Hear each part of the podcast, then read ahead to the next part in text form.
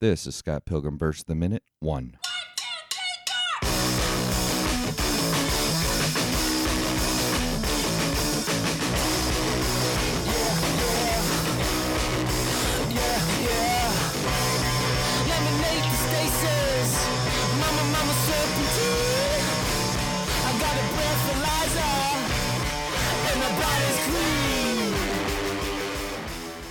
And welcome to the Scott Pilgrim versus the Minute podcast, the show where we review and analyze the movie Scott Pilgrim versus the World 1 minute at a time. I'm Brian Mission. Joining me is the talent, Dave Castile. Wasn't prepared for that. And our Tetris-loving friend, Sam Brown. Hi, Brian. How are you? I am doing well. For that, almost. Well, since this is our first episode, we'll have to work on our cadence, but I figured I'd just take a quick minute to just tell everybody who we are and what the hell this is all about. We have over 7 years of podcasting experience, the three of us discussing movies and other forms of pop culture. And Dave and I started Podcastervia.com several years ago and tackled a variety of programming, most notably our recent show where we give reaction and analysis to the NBC show, The Blacklist. And I'd say for almost 2 years now, Sam and I have been reviewing lesser-seen films that we find online through our podcast on streamingnonsense.com. But we were given a recommendation by a friend and listener to check out the Movies by Minutes podcasts, and the first of which of those being the Star Wars Minute over at starwarsminute.com. And there those guys are reviewing all the Star Wars films 1 minute at a time. And it was suggested that maybe we do one of these podcasts of our own, so... Surprisingly, it was not difficult to decide on the movie that we would review between the two of you guys. Scott Pilgrim versus the World was the film to pick. So over the next several months, we will go ahead and discuss and analyze a film 1 minute at a time. And we'll do our best to stay contained within that minute and provide our take on the scene and discuss trivia and other fun facts and observations. So without further ado, we'll get into the first minute, starting at 0 seconds, which is where the 8-bit Universal logo comes in. And we'll take it right up to 1 minute into the film from there.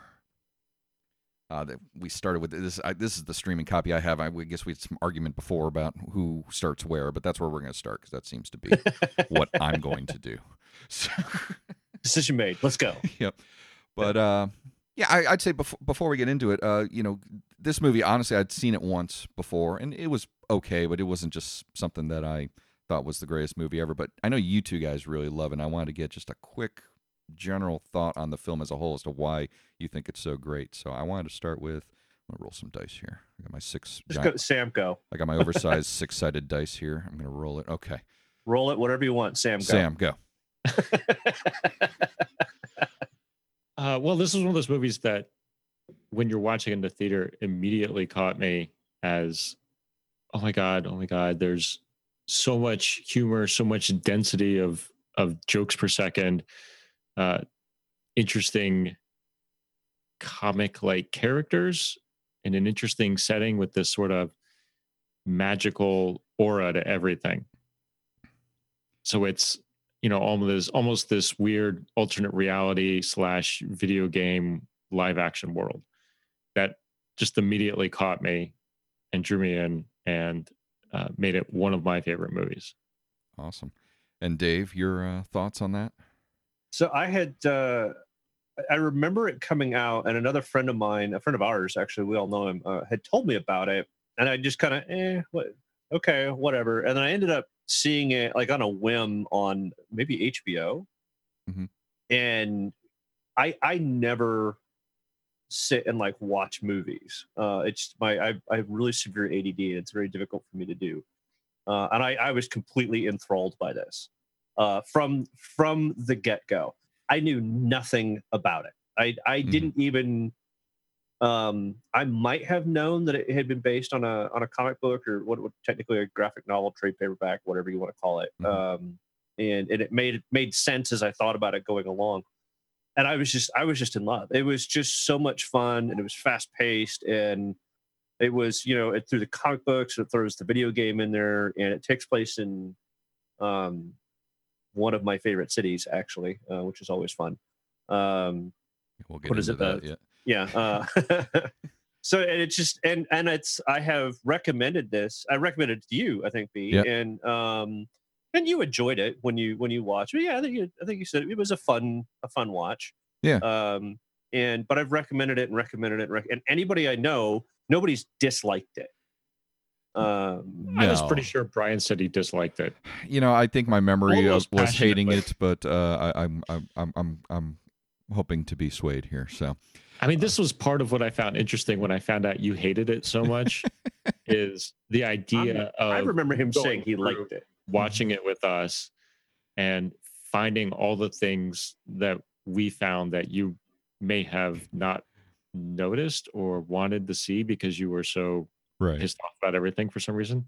This seems like a movie you would love. So that was such a weird thing for me to hear you say. And I bet we're going to come out of this with me putting this like in my top five. So here, we'll see as I analyze it minute by minute here. So Scott Pilgrim versus the World, 2010 Edgar Wright film with Michael Cera and Mary Elizabeth Winstead and a cast of thousands. Opens with that 8-bit Universal logo, which is awesome. There's a bit of trivia with that. The 8-bit Universal logo at the beginning of the film was Edgar Wright's idea. It was then designed by his brother Oscar Wright, the concept designer and storyboard artist for the film.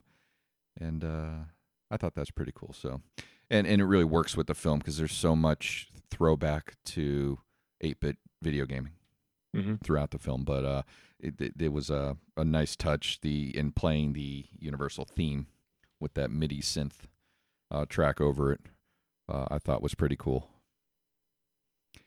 So moving into that, we go into a little voiceover narration. Gotta always get a ding in for the narration with not so long ago in a mysterious land of Toronto, Canada, Scott Pilgrim was dating a high schooler. I love that. Not the dating the high schooler, but I love the most narrations give you something big and kind of set the whole film for you. And I just love how that's just, you know, life's been going on and now here we are. Any thoughts up to there on this date, or am I just going to keep rolling along? What do we got? It was Toronto. I love Toronto. Toronto's awesome. I do love Toronto. I really do. And that actually is one, and we'll get into this in later minutes, but it's kind of the ongoing thing about being in Toronto. Mm-hmm.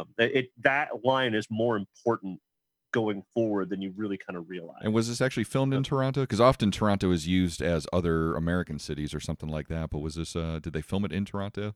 No idea. Well? I have no idea.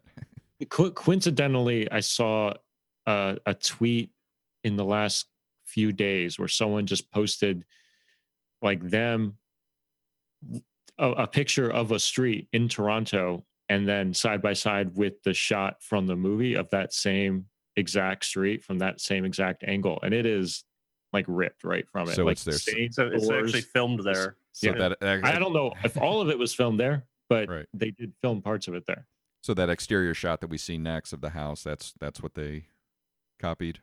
That's what came in after the thing. So that is what it looks like in the book, though. Nice. So then we have our prologue scene with the with Scott in the kitchen, and I'm just going to say with the three friends. I mean, I know we end up knowing who they all are by name, but we haven't been introduced to them yet. And I think the one fun thing that the movie does is, in this minute, at least it introduces it, is having like that character card on screen. So I refer to it as a Fox Box, because it's kind of the same thing that like the sports things do, where it gives you the important stats on what you really need to know right now. And in the sports world, it's typically known as a Fox Box because Fox Sports was the first one to do it. So yeah, the first one we get is Scott Pilgrim, you know, 22 years old and rating of awesome. So. It does it in the. That's right from the book. It does it in the. So the book stole the Fox Box. Yeah. And I thought that was. I thought that was a nice touch. It there was plenty of nods that I recall from the film giving to the comic book stylings, and this was the first one we really see was getting that, as you call it, the Fox box, or that character card that I called it. And he got the rating of awesome, so that's cool. We know he's awesome. Though he's such a, I don't know, he's just, there's a lot of loser about him. There is. from this first scene. That's something we have to get going throughout the entire movie. But there's a lot to talk about there in that character. And it's interesting, you get the his reaction right away to them is they're already like ribbing on him for dating this high schooler, giving him a hard time about it, and he's like, "Yeah, I'm not going to fall into your trap. You're not going to bait me this time." I was trying to figure out, does he care what his friends think or not? I don't know, and I have thoughts on that in later minutes, but I think he does. I just think he's tired of Kim ribbing on him. Because it's one of those, she's the one that he actually was like, yeah, I'm not falling for whatever. Everybody else like, all right, that's cool, you know, right? Yeah, Kim, the female. So it was Kim that he was like, yeah, no, I'm not playing that game. Though he ends up playing the game. Right. Yeah, she's going at him, you know, accusing him of being older than he is. You're 28 and you shouldn't be dating somebody that young. And that's also you're 28 and still a loser. Right. Yeah. And then we have the two males there who we'll later learn as Stephen Stills and Young Neil.